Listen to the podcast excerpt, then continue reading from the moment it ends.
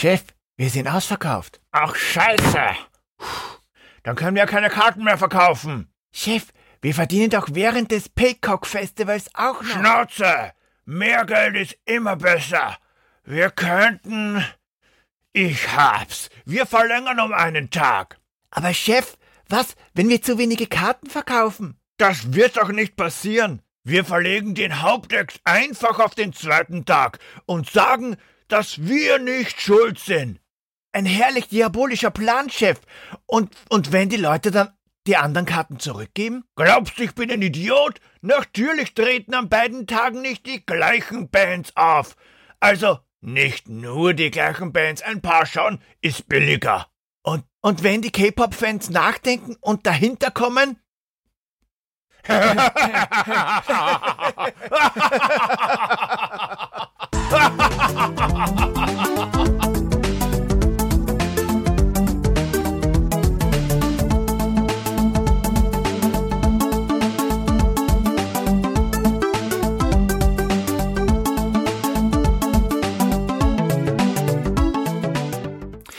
die Madeln, servus die Wurm zu Episode 74 von Pixelbeschallung, dem Retro-Gaming-Podcast aus der Schublade, die unter der untersten ist und sogar von Dort blickt er immer noch herab in die tiefsten Tiefen, in denen sich die Veranstalter des K-Pop Flex befinden.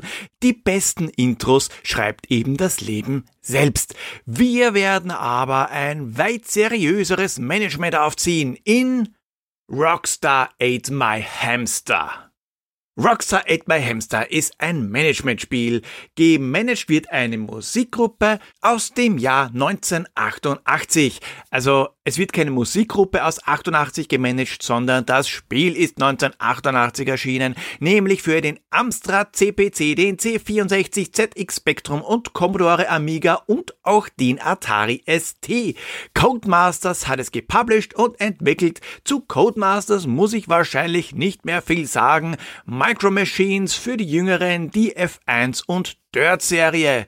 Erschaffen von Colin Jones, von dem auch Slightly Magic ist, mit Musik von Alistair Brimble, der bei unglaublich vielen Spielen für den guten Ton gesorgt hat, beim schon besprochenen Super Frog aus Episode 56 zum Beispiel, bei The Lost Vikings, Mortal Kombat, XCOM Terror from the Deep und, und, und. Gespielt wird alleine, aber das macht überhaupt nichts. Man kann ja schließlich auch zu zweit eine Band managen und sich absprechen. Schauen wir mal, wie lang die Episode wird. Die Notizen, die sind nämlich kürzer als sonst, weil Harald wegfällt. Keine Sorge, er kommt eh wieder. Ich habe nur beim besten Willen nicht gewusst, wie ich ihn bei diesem Spiel einbauen soll. Story gibt's übrigens nicht wirklich. Ihr erbt 50.000 Pfund von eurer Tante, was gleichzeitig auch das Startkapital für die Band ist.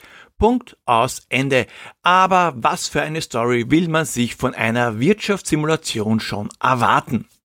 Schauen wir mal, ob 1988 ähnliche Schlagzeilen in den echten Zeitungen waren.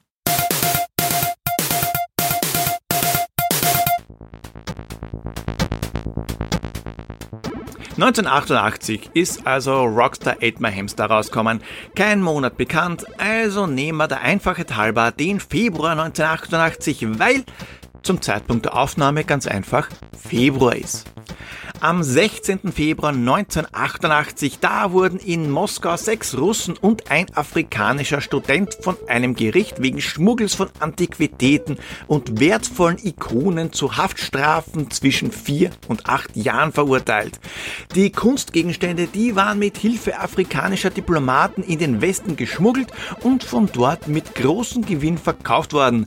Die Kunstgegenstände, die hatten einen Wert von umgerechnet über 12 Millionen Dollar deutsche Mark. Und am 25. Februar 88 da wurde in Seoul, das ist die Hauptstadt Südkoreas, der neu gewählte Staatspräsident Roh Tai-woo als Nachfolger von Jung Do-hwan, der das Land seit 1980 diktatorisch regiert hatte, vereidigt. Zu diesem Anlass, mit dem die Südkoreaner auch Hoffnungen auf die Liberalisierung des Landes verbinden, wurden 125 politische Gefangene amnestiert. Sonst gibt's eigentlich nichts Neues, außer dass ich die Idee mit dem Newsletter wieder verworfen habe, weil, naja, zwei Leute haben sich fix angemeldet, danke dafür, und zwei weitere sind dabei, wenn er zustande kommt. Und ich glaube, ihr versteht das. Für vier Personen ist mir das ein bisschen zu viel Arbeit. Aber hey, Ihr habt ja immer noch die Möglichkeit der Social Media und E-Mail mit mir in Verbindung zu treten. Bevor ich zur Rätselauflösung komme, noch der Kinostart, bevor ich es wieder vergesse. Am 18. Februar 1988, da ist Wall Street ins Kino gekommen mit Charlie und Martin Sheen, Daryl Hannah und Michael Douglas. Bevor ihr aber jetzt aus Langeweile euer Geld verspekuliert oder für K-Pop-Eventkarten aus dem Fenster werft, ab zur Rätselauflösung. Und da ist das Herleiten gar nicht einmal so kompliziert. Es ist kein Jump'n'Run und kein Sportspiel. Klar, es ist eine Simulation, soweit so gut, gemacht von den Meistern des Codes, sprich Codemasters. Wacko Jacko und Tina Turnoff sind Musiker, die im Spiel vorkommen und rohe Hamster schmecken nicht, spielt logischerweise auf den Titel an. Gewusst oder ergoogelt haben es Tobias, Yesterplay, Christian und Janko. Alle vier bekommen einen Punkt, weil Urkunde und das ultimative Fanpaket, bestehend aus Sticker, Schlüsselanhänger und Karte, haben sie ja schon bekommen. Ole von Das ist richtig, der Podcast hat's auch gewusst, der bekommt die Urkunde und Punkt weil auch er hat das Fanpaket schon. Und was mich besonders freut, ist, dass wir einen neuen Mitspieler haben, nämlich den Magus. Urkunde und Punkt hat er per E-Mail schon bekommen. Fanpaket ist noch auf den Weg, sollte aber in den nächsten Tagen eintreffen. Auch diesmal gibt's wieder ein Rätsel, das euch Pierre aufgeben wird. Schickt mir die Lösung per E-Mail oder als Direct Message per Twitter oder Instagram. Wenn ihr das erste Mal richtig legt, dann kriegt ihr einen Punkt Schlüsselanhänger mit eurer Nick-Clubkarte und Urkunde. Danach trotzdem mitraten, um weitere Punkte zu sammeln, weil dann habt ihr nämlich eine Chance auf den Preis Ende April, sofern ihr Platz 1 seid. Die Chancen, die stehen gar nicht so schlecht weil nämlich der Star des letzten Jahres, der alles gewusst hat, der gute Oliko, der hat ausgelassen oder ich habe ihn übersehen. Wenn ja, tut mir leid und bitte mach mich darauf aufmerksam. Ich habe doppelt kontrolliert. Ich habe es nämlich kaum glauben können. Aber jetzt wirklich zum Spiel.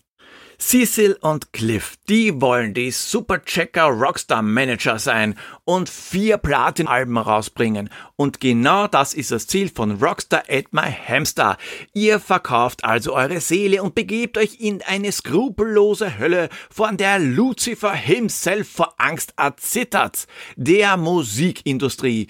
Ihr übernehmt die Rolle des schmächtigen Cliff, der sich um das ganze Management kümmert. Cecil Pitt ist der Chef des Unternehmens Unternehmens. Die Sache, die hat allerdings mehrere Haken. Zum einen habt ihr dazu nur ein einziges Jahr Zeit, ist das Jahr vorüber, heißt Game Over. Auch wenn ihr kein Geld mehr habt oder sich alle Rockstars eures Teams vertschüsst haben. Die sterben nämlich gerne mal ein bisschen weg oder verlassen euch.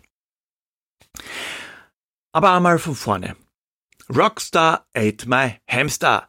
Ich hab's ja schon erwähnt, ein Managementspiel, komplett gesteuert über Menüs.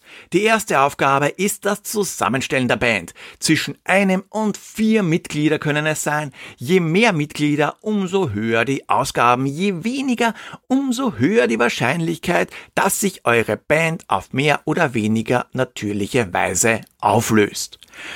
Und da sieht man schon, wie ernst sich das Spiel nimmt, sofern man das ohnehin nicht schon aus den Titel geschlossen hat. Sämtliche Stars sind Parodien von echten Musikstars. Wacko Chaco und Tina Turnoff, die kennen wir ja schon vom Rätsel.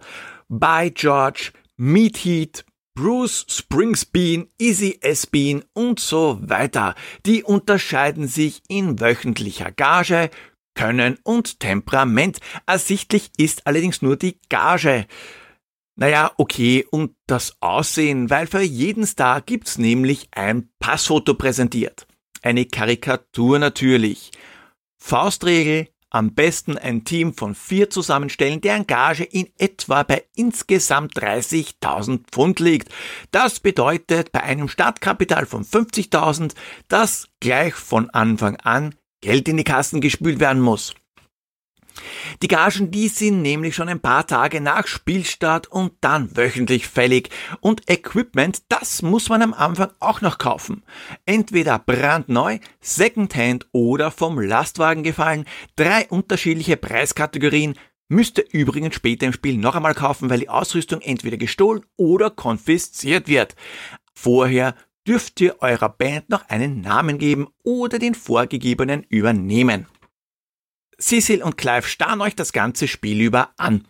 Entweder im Büro sitzend oder im Bus oder, oder eigentlich nirgends, weil das war's auch schon. Mehr als die beiden Locations und ab und zu das Aufnahmestudio gibt's da nicht wirklich.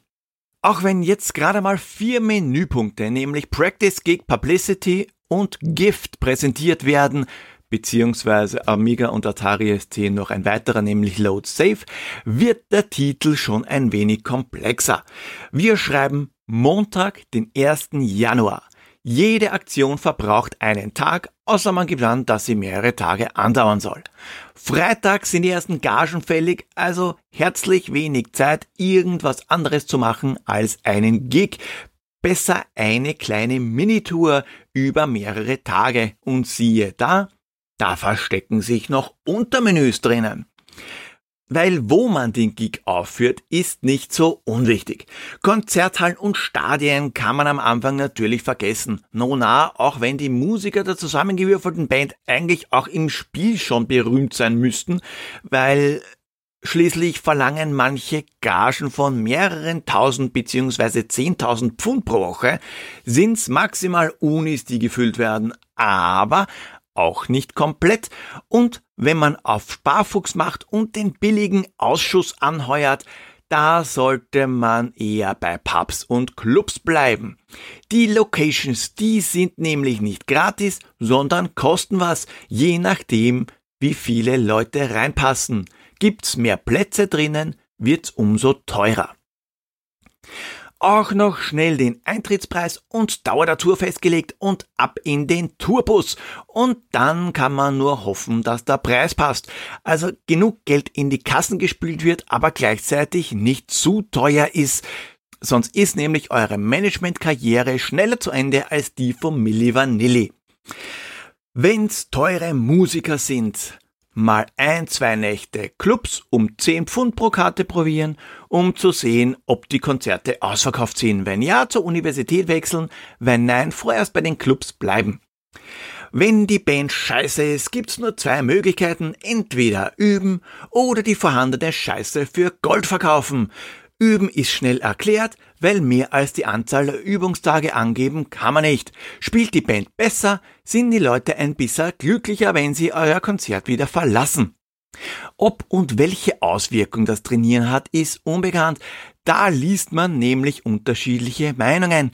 Die gehen von regelmäßig üben bis lasst um Himmels Willen die Finger von der Scheiße, das bringt überhaupt nichts. Und wenn man das Üben eher lassen will, sondern aus Scheiße Gold machen, macht man's nicht gar so professionell wie die Herrschaften aus Korea, sondern man fädelt einen Publicity-Stunt ein. Da sind wir dann bei den Schlagzeilen, die allesamt so reißerisch wie der Titelspiel sind. Zumindest wenn es gute Publicity ist oder ganz schlechte. Rockstar Bites Bishop zum Beispiel oder Rockstar Ate My House. Naja, wenn das alles halt so unglaublich lecker ausschaut. Der Titel, der kommt übrigens nicht von ungefähr, sondern nimmt Bezug auf wahre Begebenheiten, also mehr oder weniger. Gehen wir mal wieder in die reale Welt. Wir schreiben das Jahr 1986 und es geht um Freddie Starr. Das war ein englischer Comedian und um die Zeitung The Sun. Denn die hatten am 13. März 1986 die Titelstory schlechthin. Freddy Star ate my hamster. Er soll nach einer langen Nacht zu seinem Freund gefahren sein und die Freundin des Freundes aufgefordert haben, ihm ein Sandwich zu machen. Und weil sie das nicht gemacht hat, hat er halt kurzerhand den Hamster zwischen zwei Brötchenscheiben gepackt und ihn gegessen. Die Ozzy Osbourne Action, die ist natürlich kompletter Schwachsinn. Max Clifford, Publizist, Freddys Manager und verurteilter Sexualstraftäter, der auch Minderjährigen nicht abgeneigt war. Also ein Typ, der vom Sympathiewert irgendwo zwischen Adolf Hitler und Wladimir Putin ist, dachte, dass der Witz Freddys Karriere pushen würde. Im Spiel birgt so ein Publicity-Stunt auch eine Gefahr.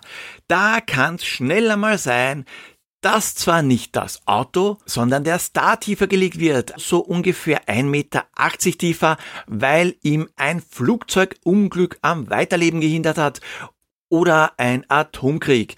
Manchmal schafft's das da auch nur auf Seite 3 mit irgendwas stinklangweiligen, wie Trainspotting zum Beispiel oder weil er vom Bordstein gefallen ist. Deswegen sollte man auch tunlichst Abstand von dem Publicity-Stunts nehmen, wenn nur noch ein einziger Star übrig ist. Auch wenn das den Bekanntheitsgrad wieder heben kann, um die Karten- oder Albumverkäufe zu pushen. Apropos Alben. Hat man einmal eine Universität mit Fans gefüllt, stehen die Record-Labels Schlange. Also mehr oder weniger, sie rufen zumindest an. Kenne ich, kann ich nachempfinden. Nach der Barbarian-Episode mit meinem grandiosen Gesangsauftritt hat auch bei mir permanent das Telefon geklingelt. Nach dem fünften Mal habe ich dann die ersten Nummern sperren lassen. Sorry, Dieter. Natürlich wäre es jetzt ganz schön dämlich, wenn man gleich das erste Angebot von einem Rotzlabel annehmen würde. Wir verkaufen ja nicht unsere Seele an den Teufel und keine Ahnung, produzieren K-Pop oder so. Aber naja, wäre trotzdem besser, als mit zwielichtigen Aktionen bei Konzerten den Leuten das Geld aus der Tasche zu ziehen. Stimmt's K-Pop, Flex und Ticketmaster? Ja, das nagt etwas.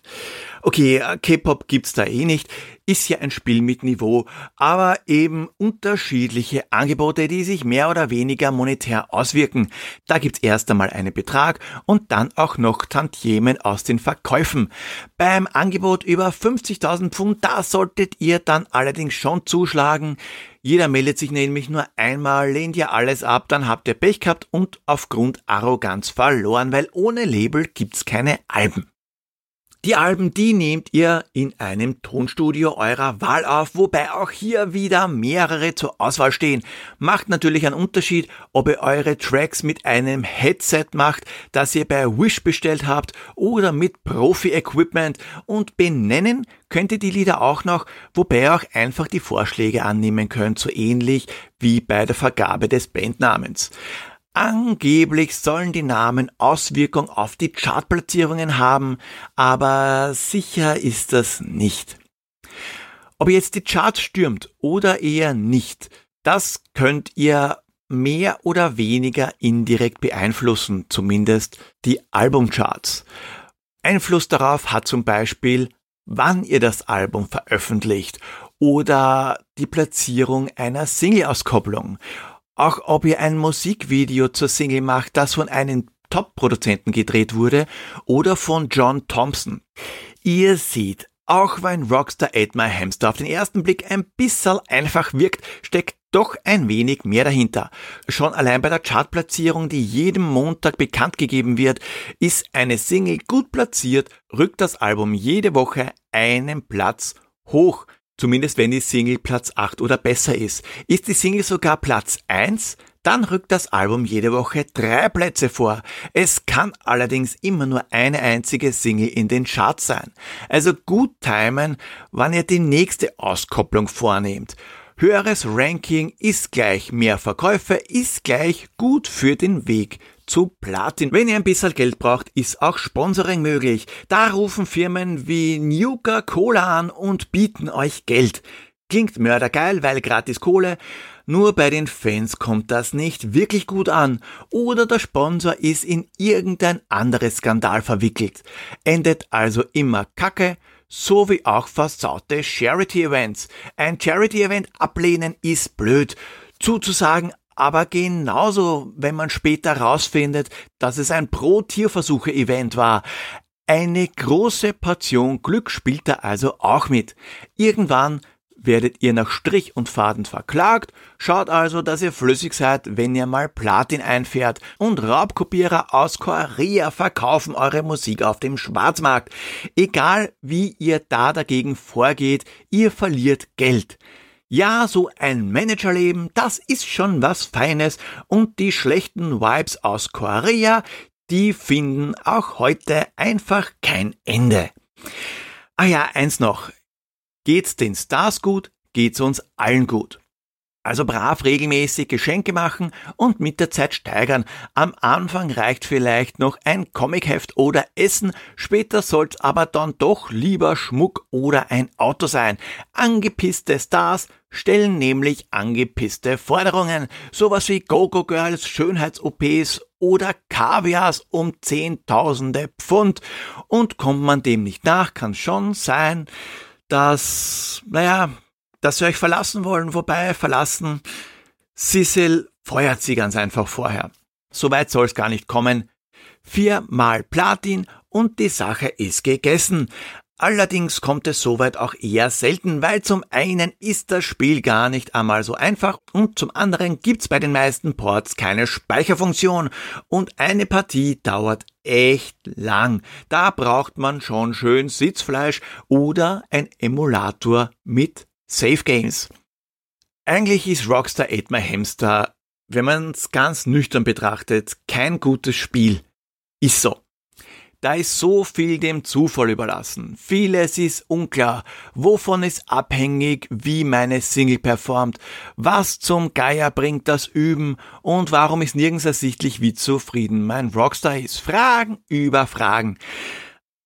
Hey, die nackte Kanone und Airplane sind auch keine guten Filme. Nimmt man einmal den kompletten Humor raus und schaut, was übrig bleibt. Die sollen einfach unterhalten. Und den Job machen sie gut. So wie auch dieses Spiel. Es soll unterhalten und das tut es wirklich sehr, sehr gut.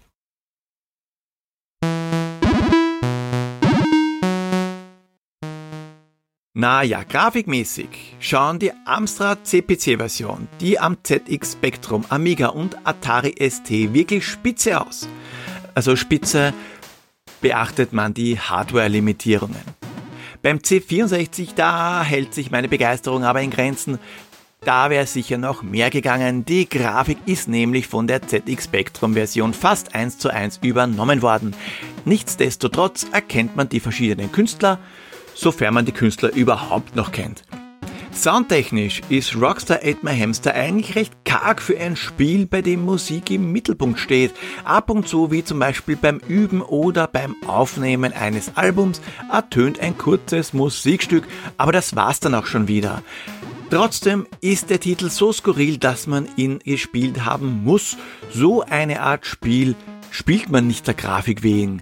Wahrscheinlich wird's auch gut funktionieren, wenn auf die Bilder komplett verzichtet worden wäre.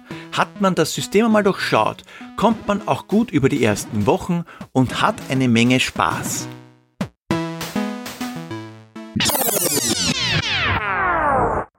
Damals fand ich Rockstar Ate My Hamster super cool. Ich könnte mich nicht daran erinnern, irgendwann einmal den Bildschirm mit den Charts gesehen zu haben.